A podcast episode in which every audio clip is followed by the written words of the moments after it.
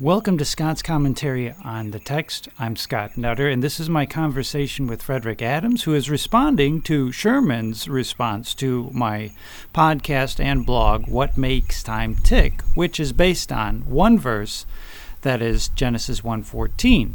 And what does that verse tell us about the timeline in Genesis? So if you haven't listened to that, go back and listen to that first, and then Sherman's response and then you can listen to this one. That would be the optimal order. Or you could just listen to this one first and then find out what we're all talking about. Either way, now um, the the audio quality is a little bit different on here. Uh, Frederick is a little bit more silent, and I tried to adjust for that. But if I missed some spaces, I tried to do this as quickly as possible and so it might not flow as well as other podcasts. But uh, bear with me.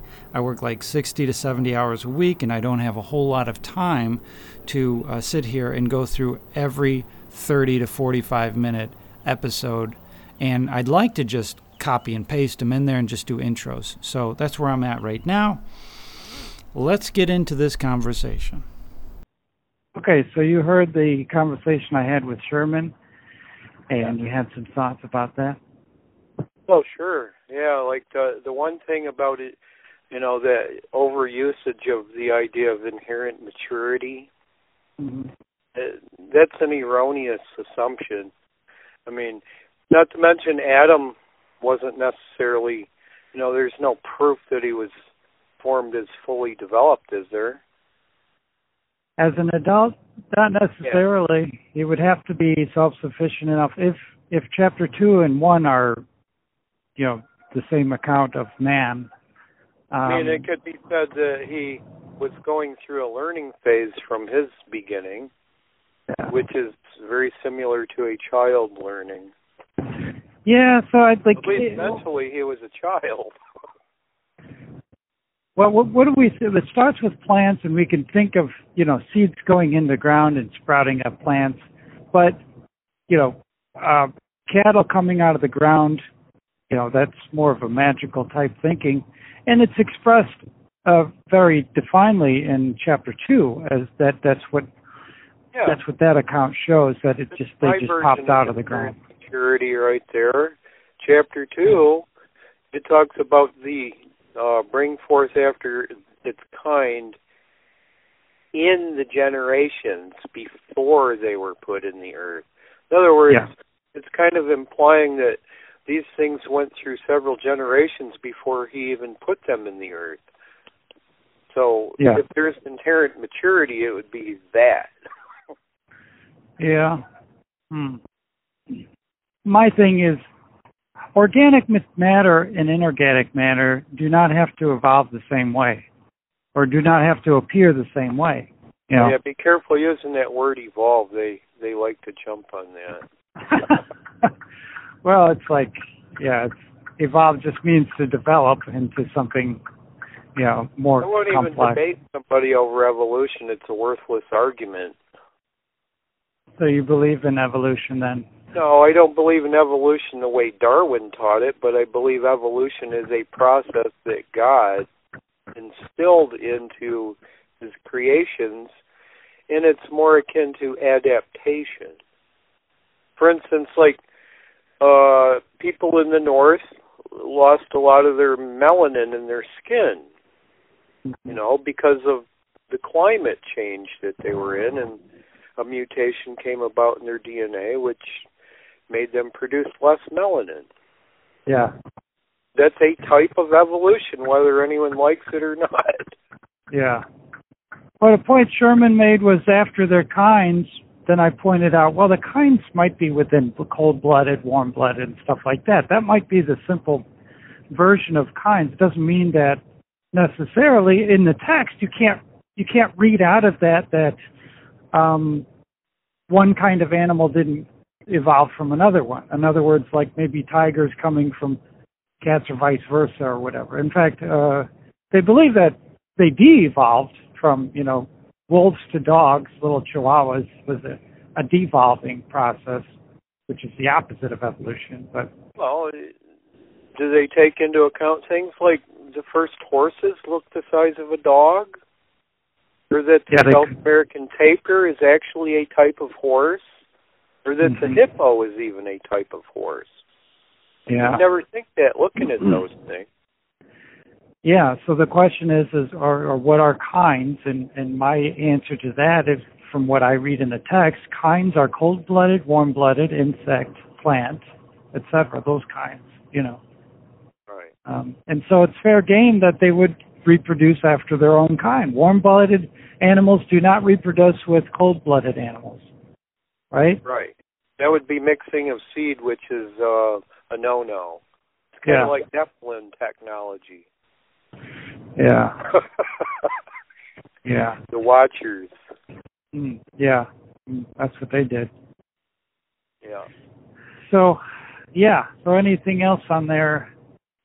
Uh, Well- do you want to respond? In addition to what you just said about how the conversation always seems to generate back to the discussion of evolution, uh, the statement was made a short time the earth has been here.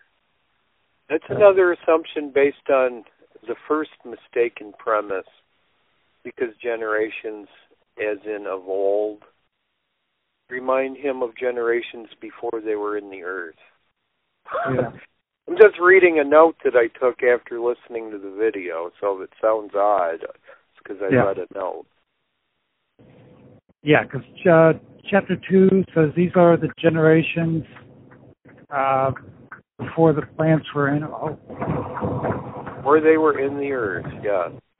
That means many, many generations must have passed by before he even put them on the planet in the day. mhm. yeah, It's like Yeah. several generations went by in a single day before he Huh. put them in the earth. And now, uh, back to touching on that whole evolution idea, you know, it it kind of indicates in the first chapter that he instructed the planet itself to bring forth life. yeah. Did it not? Well, yeah. Let the earth bring forth. I thought that was interesting. So it's really indicating life did come from non-life, but it took an act of God to do it yeah. you know, by His Well, word. God. Yeah. So evolution really doesn't negate uh, that. That's you know. So uh, this toxicity to uh, the the idea of long periods of time and evolving has nothing to do with God creating things. And and they always point to after their kind. Okay, but the kind isn't specified. There's only three categories mentioned, and I think we can boil those down: cold-blooded, warm-blooded insects, stuff like that. Insects do not reproduce uh, with mice, warm-blooded, whatever. Yeah, those. And and a lot of warm-blooded animals don't reproduce with each other. But what we learn from horses is that eventually there is uh, you, you can't cross breed certain a- after a while. So it's a self-selecting process. Just because one kind doesn't or one species doesn't reproduce with another doesn't mean they have don't have a common ancestor. Well, yeah, I'm just going to reiterate. I mean, the, the point is, is that life came from non-life, and the scripture is identifying something that is an unsolvable mystery because it took a supernatural intervention to, to do. Now, it doesn't really speak to the process of how that happened. It just says the earth brought forth, you know. Um, but on a second note, what's harder to real uh, to figure? You know, what's harder to imagine supernaturally an amoeba being uh, brought forth from the the ground or a cow? I neither one is a miracle as far as I'm concerned. I challenge Sherman to send his DNA off and see how much Neanderthal DNA he has. Yeah. I don't mean that facetiously, because it's almost a guarantee he's got between three and five percent Neanderthal DNA. Okay. And what does that mean? Neanderthals are a type of human, but they're not the same thing as us. They're chromosomes. They got more chromosomes than we do. Certain um, chromosomal switches were switched on in them that are switched off in us. Such Mm. things like you know, early men had longevity. We don't because the Lord shortened that. Right? Yeah. Well, that that's actually a sign that shows up in DNA testing.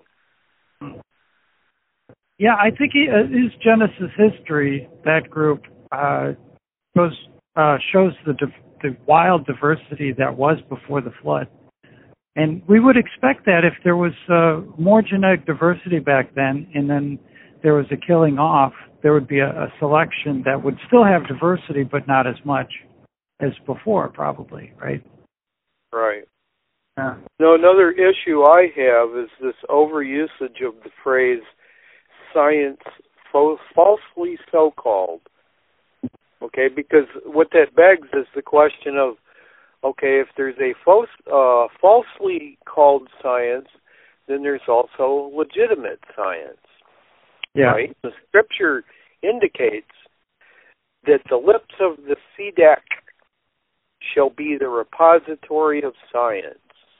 In other words, the lips of the righteous shall be the holder of legitimate science. And and uh, you know, just quoting from the Bible is not legitimate science. Yeah. Well, he references the microwave background radiation as uh, an example that we see this, but we don't know how it got there. Well, I I, I would say you know the microwave background uh, radiation. If you put it on an oscilloscope, you see a reverse sawtooth wave, right? That to me indicates the uh, work of a carpenter creating. Ah, reverse sawtooth wave. That's out, out of my jurisdiction there. Well, a reverse sawtooth wave. It looks just like the blades on a saw, like on Yeah. a wood saw for sawing wood. Yeah. Yeah. Hey, that's that's just the thing I threw in there. That's not necessarily. It does look like that though. It's a reverse sawtooth wave. Hmm. Ah. So I like to call it the work of the carpenter. Ah. Yeah. Referring to Yeshua. Yes, exactly. And now referring to the idea of well, we when we look way back into the past, we can only see galaxies. I mean, of course, you can't see what came before the galaxy because the light is not only is it still traveling towards us, and we are still expanding the universe. That is, Yeah. uh, some of that light hasn't reached our eyes yet, and what we think may be the center, the so-called center, may not necessarily be. we might just be looking at a very tiny part of the universe and um, reading that microwave background radiation is um, after effect of the actual creation epoch. Hmm. Yeah. Yeah. So your point is basically the same as mine is that uh, that we we might not be able to see early forming galaxies because we can't see that far into the past. Right. But that's an explanation. But uh, I guess one of his points is that they they all look the same. They're not getting any younger, you know, or or looking less defined. They're not smoothing out or whatever, or, or well, uh, going from smoothed out to. I don't know what a, a an early galaxy would look like. well, the light the light from a distant galaxy that you're seeing was light that was generated from a long time ago. It took that long for the light to get to your eyeballs. So Mhm. if, if someone's saying, "Well, you don't see any changes in it," it's because if they're like, let's say, if a galaxy is destroyed, we won't know about it for millions of years if it's that far away. Yeah. Uh, it's kind of a mind bender to think as as you look further out, you're looking further into the past, but further in the past, the the universe would have been presumably smaller. But as things go, the radius would be a larger radius. So it's really a weird mind bender there to try to figure out. Well, it, that brings into mind the question that that a lot of people like to discuss these days about what is the center of the universe. Now, many Christians tend to think that our sun is the center of the universe, and there's very valid reasons why that cannot be so. Do you have Yeah. any clues as to why that would be? Well, yeah, galaxies are much larger than the sun because they're further away and they have all these lights that are stars. Well, okay, let's say anywhere where there's a center is uh where the most gravity is. Yeah. Okay, so if our sun was the center of the universe, we wouldn't be here to talk about it because it would be a supermassive black hole. Yeah. And what that Yeah. indicates is there is no actual center to the universe, but there are centers all over the universe as black holes in the centers of galaxies. Yeah. Yeah. Um, yeah, I know the Big Bang model doesn't have a, an exact center, and that would change the nature of. Well, if you think about like a let's say a tiny ball, right? And we live on the outer skin of the ball. All right. Now the ball expands. Okay, so it expands to the size of our current universe. And on the skin of the ball, all the way around it, you've got all these galaxies, right? Mhm. Well, could be begged, well, what's inside the ball? Well, we don't know. We only know what's on the surface of the ball because we live on the surface of that ball. So what we see is no determined center because the entire universe expanded like a sphere. Okay. So on the What? surface of the balloon, there is no center. Right. Yeah. And that's how it would be represented in, in 3D. Our minds can't really figure that out, but it would be the Yeah, same Yeah, it's kind of confusing a little bit. It took me a long time to even like accept that. But Hmm. you know, when you take gravity into account, you realize that there can no i- anything that would be the center of the universe would be a black hole so massive that it would suck everything into it. Right? Well, there's no phenomenon that we can see like that. Therefore, there is no exact center because the center is always going to be where the gravity is the strongest. Well, and if there is one, I mean, from what from our perspective, everything is going out in all directions away from us on average. So, if there was a center that everything was revolving around, uh, you know, it would look differently. Well, perspective is the key. If you were on the planet Mars and looking up into the sky with a telescope, you would assume, if you didn't know any better, that everything revolved around the planet Mars. Yeah, yeah, yeah. Because it- Perspective does matter. From all directions, everything looks like it's out there in all directions. As Yeah. though Mars were the center, but it, it's the same no matter where you go. Okay, If so you the point of that is, Story, is to- you would think the same thing. yeah, yeah. So the point of that is to suggest that, I mean, w- what we see, even though everything looks like we're in the center, we're only seeing the visible part of the universe for us. There's there's a lot more that can't Right, be seen, so, and so we like can't if really. you're in like you're on that skin of that ball in one of the galaxies and you're peering out with your telescope well if it's a sphere you're only going to see a certain part of the horizon which is kind of like all we can see of the universe right? We can't see beyond a certain point. Okay so you're going to look in all directions and it's going to seem like you're in the center looking outward in all directions. yeah, But if you had a God's eye view of things, you would you would be able to tell that every one of those galaxies has its own center. yeah. So, is there another uh, point in there you wanted to address?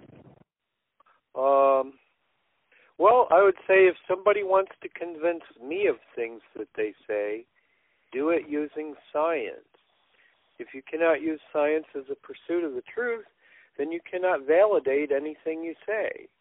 My reasoning is there is science falsely so called, and there is legitimate science.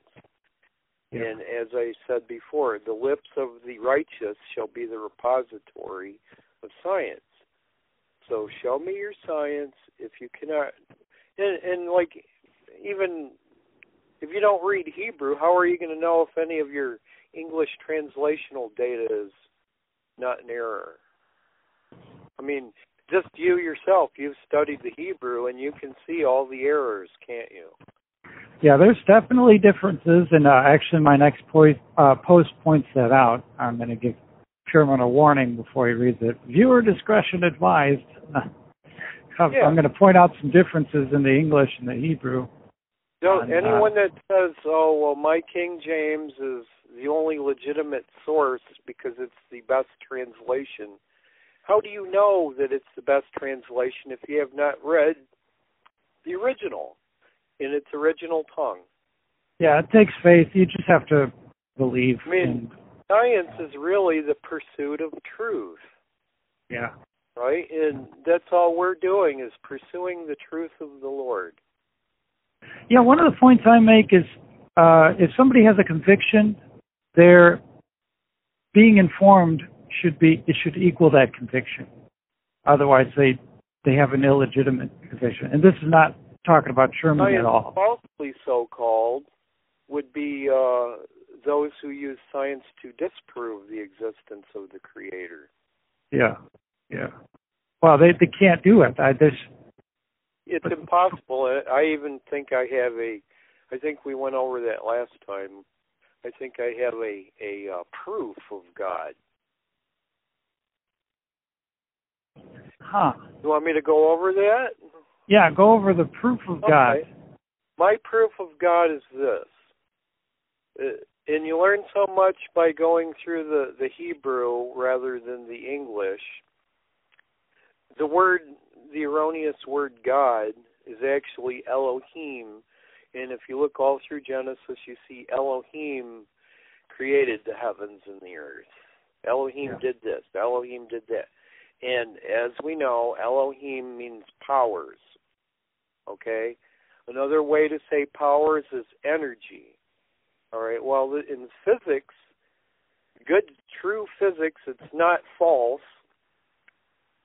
The definition of energy is that it can neither be created nor destroyed, but continuously changes its form.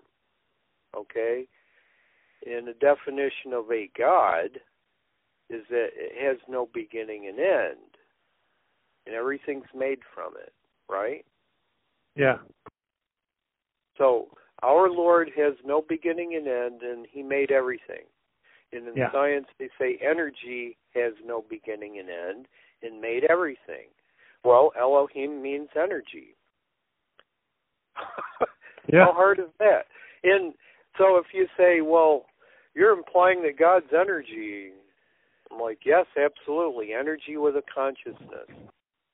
Right? Yeah. And they're, they're like, well, how how could how could energy have a consciousness? I'm like, well, you're made of energy and you have a consciousness, do you not? Yeah, yeah. Well, and doesn't it say that uh, made by likeness. by him all things consist? So Yeah, through him and by him and for him. yeah, Hebrews is it? So that that's my saying for the day. The lips of the righteous shall be the repository of science, and that's in the Bible. mm. Now in the King James it'll say the repository of knowledge, but science is knowledge. It's the pursuit of knowledge, the truth of it. Mm. yeah. Oh, what did you think about Io? He was talking about Io and how it's a, com- a confoundatory thing uh, for scientists because it has volcanoes and stuff like that. Io has volcanoes because of its proximity to the planet. Yeah. Okay. The the strong gravitational field of the planet that Io surrounds or that it orbits causes the the planet to heat up and the magnetic fields induced cause it to heat up within and produce volcanic activity. Along with the moons that are on the outside, because it's really. So what was he justifying the volcanoes with? Well, uh, he's saying that they shouldn't exist anymore because of all the time that it would have taken to cool down. That's well, that, that's, that's the point. incorrect thinking. I I'm not trying to judge anybody, but no, that that's an erroneous assumption there. Yeah. Well, I do know he involved in that. Yeah, so there's a lot of things in the solar system that uh, really challenge an old model, but there's also a lot of things that challenge a young model. Uh, so uh, it seems like the closer we get toward Earth, there seems to be more supporting evidence or things that young Earth can can point to. But the further away we get, it seems like all that evaporates as far as I'm concerned. Yeah, what one of the things you said seemed to have relevance to a universal view versus a view from Earth. Um, you were talking about a local versus a global understanding of things. Yeah. Which yeah. is a very important way like for instance like you know from from a God's eye view when he creates the firmament in the midst of the waters okay, and I, I put quotes around all them words. The the word rakia can be firmament, but it also is expansion. Now, if, if you were looking from God's perspective, what appears to be a firmament, uh, when you shrink down to our size, there's lots of space in between everything. It's just like you look at a solid table and knock on it and it seems like a firmament. But if you shrink down to the size of a, an electron, you would be in a vast empty space with things flying around in it, balls of energy. So yeah. your view eh, at the size of an electron becomes a local view, whereas when you're looking at that table and touching it, that's a global view because you're you're previewing the entire surface of that table as one unit. Does that make sense to you? Yeah. Yeah. Okay. Well, and that's what I think. There's two timelines in Genesis in one, and um, it's it's showing an earthly view uh, at some point, and uh, you can p- apply some of the things to an earthly view, but that's more of an illustrative purpose, right? Waters above and below, we can imagine that the sea evaporated and then dry land appeared. Uh, we could imagine that happened on the Earth, but we could also see that in the cosmos as well. And Earth, the dry land appears on Earth, but it's appearing elsewhere as well. And you know, I, I point out that the days have themes to them. It's not accidental. All all the days have themes. So I don't I don't think it's necessary to uh, gauge a day and, and put it as one Earth rotation, especially when the Earth doesn't even show up uh, until day three. Um, so, but that depends on you know if you're so wrapped up in a different paradigm, it's going to be hard to to come out of that. But Sherman has really been able to see the the paradigm that I present. He just he's not quite there when it comes to the timeline thing and I'm actually uh, blown away at Sherman's progress. I mean, he's actually gone from uh, a atypical, uh, well, a typical view as a as a regular Christian would have to a more scientific bent. Yeah, or kind of, or rather, a young Earth creationist view too, but but open to science, not just dismissing all of the things. I mean, we we do need to scrutinize science. Don't get me wrong, but you know, well, to yeah, a, to a degree. You know which is false and which is legitimate. Exactly, exactly. So I, I do come to it skeptically, but I, the way I measure if it's going to be good enough is does it fit in the scripture. If it doesn't fit, it's not it's not uh, legitimate, you know. And that's my feeling too. And that's where we have the battle because see like somebody like a regular Christian, a young earth creationist or whatever, they get it from the scientists. And then the scientists get it from them, but you and I, we get it from both sides. Yeah. yeah. Yeah. I'm I'm open. I uh, you know, it, it looks to a young earth creationist that I'm trying to fit science into the Bible, but I'm just comparing it. I'm looking. All right, what does it say? Well, you know, it says space ex- uh, expanded. It has to start from somewhere on verse six. Everything before verse oh, six. Well, let, let's just quickly examine that phrase that you just said. Trying to fit science into the Bible. Science is a pursuit of the truth. So if you're trying to fit a pursuit of the truth into the Bible, what is wrong with that? Yeah, I don't I don't see it. I'm pursuing truth. Yeah. Yeah. We're certainly not pursuing lies. And you know what? When we find out we're wrong, we like it because it allows us to pursue the truth. Absolutely. I love it. I, I, I tell Jenny this. Uh, I'm like, yeah, I, I want to, I put myself out there so that I could see, all right, do I have good judgment? Uh, we had uh, two differing views on a certain subject and she was right. And i was i was glad. I'm like well next time we come to this subject i'm going to be more inclined to take your view of it because i don't trust mine on this particular topic. That's that makes us both yeah. better you know? Amen. um, it makes the outcome better. And, and same thing with we're the theories. not capable of eating our own words when we're wrong that just makes us hypocrites. Yeah it's not profitable uh, and it's possible for someone to to build an echo chamber around, and, and this happens all over the place. It's not any one, you know. In the cognitive but, dissonance. Yeah, and just kind of.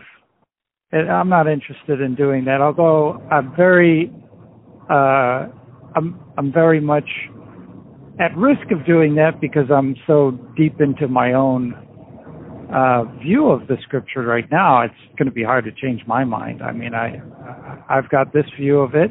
It it fits pretty well. I've had people come to try to challenge it, and I haven't seen anything that really challenges it to me. You know, so in fact, it's been persuasive the opposite way. And I said, well, I think I'm onto something. If I'm changing other people's minds, it means I have something so powerful as an argument that. Uh, that it's worth something. Maybe we'll get a little bit closer to the truth that way. I agree. Awesome. Well, I think this is a good uh, equal time here, 32 minutes. That's about what the other one was. All right. And, uh, Thank you. I enjoyed the talk. All righty. We'll talk to you later.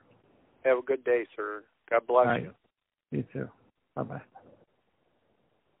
So there you have it. That's Frederick's response to Sherman's response, uh, they're having a little test. It is a beautiful day out here. So, next week, which is probably like two weeks from what I'm recording right now, uh, this is going to be scheduled for next week. I'm guessing like Saturday. And um, uh, hopefully by then I'll have finished the day four. Uh, what did I call it? What are the lights? I think that's a good question. What are the lights? The next one after that will be What made Earth a mother? Wow. Because they call it Mother Earth because God said, Let the earth bring forth. And it did. So, anyway, I'm looking forward to those. Um, subscribe, obviously, and share this on Facebook or the other ones. Save the, you know, share the best ones, the ones you like, or all of them, whatever. Let's spread the word. I need to build this thing up. I probably won't make much money on this one. I'd rather make money on my other podcast. It's uh, Scott S. Nutter, and that is uh, some other conversations and writings, more of economics. Uh, I compare, you know, Dave Ramsey with uh, Robert Kiyosaki. That's a good one. I'm pretty proud of that. I also have Confessions of a Know It All on there. It's a whole different thing from this. This is more of a ministry thing, it's a studying of the Word of God. And uh, I enjoy this as much. I don't really want to make money on this. I would like it to be self paid for, whatever time and stuff like that, but uh, nothing to get rich on. That's what I'd like. But you got to build an audience first and uh, so that's that's the phase we're in. And I, am never going to have ads that are irrelevant on here. I might have ads for commentaries or Christian books or something like that someday, but uh, mostly I'd like to make this a uh, an audience funded thing. You know, so I think that's more appropriate. Thanks for listening, and until next week, I'll talk to you later.